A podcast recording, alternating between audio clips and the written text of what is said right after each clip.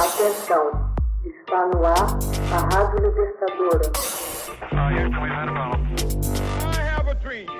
Começa agora o Hoje na História de Ópera Mundi.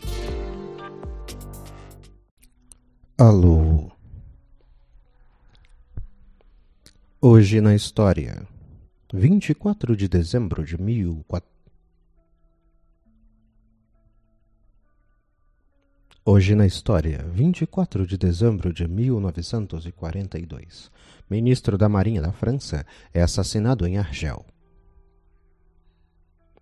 Em 24 de dezembro de 1942, o monarquista Fernand Bournier-Le Chapelle mata o alto comissário na África francesa Jean-Fernand Darlan em sua residência em Argel.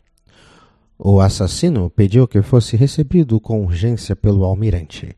Ao entrar na Vila Arthur, carregava um guarda-chuva debaixo do braço, escondendo um revólver automático. Darlan foi ferido por diversos disparos, morrendo cerca de uma hora depois, aos 61 anos. O jovem assassino seria executado no dia 26, como resultado de um processo sumário.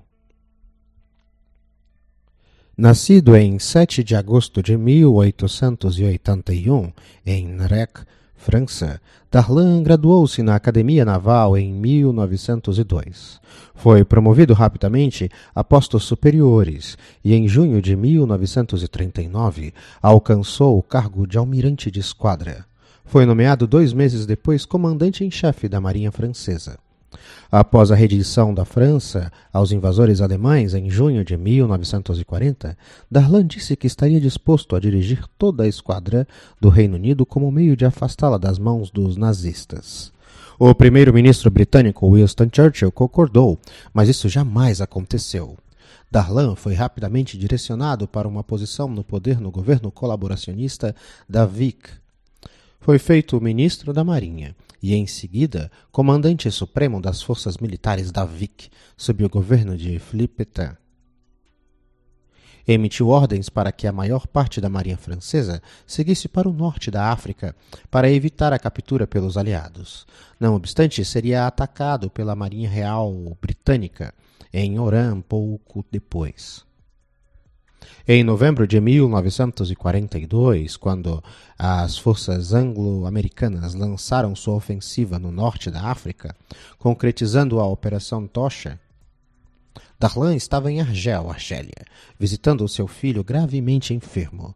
O general Eisenhower valeu-se da proximidade geográfica de Darlan, ordenando que o diplomata norte-americano Robert Murphy e o general Clark Markey o convencesse a ajudar os aliados em sua invasão. Darlan tinha dado a entender que poderia mudar de novo sua lealdade em troca de uma substancial ajuda financeira dos Estados Unidos para a França. Mas hesitou, em parte porque ainda desconfiava dos britânicos desde o ataque à sua frota em Oran. Cedeu, contudo, à luz da invasão germânica à França. Ordenou o cessar-fogo de uma força militar subordinada ao governo da Vic a fim de permitir o desembarque dos aliados no norte da África e sua progressão no terreno. Darlan assinou um armistício com os aliados, incorporando suas tropas no seio das forças da França Livre do general Charles de Gaulle. Apesar disso, Darlan foi constantemente considerado um oportunista. Hoje na História. Texto original Max Altman. Narração José Igor. Edição Laila Manuelle. Você já fez uma assinatura solidária de Opera Mundi? Com 70 centavos por dia, você ajuda a imprensa independente e combativa. Acesse www.operamundi.com.br/apoio.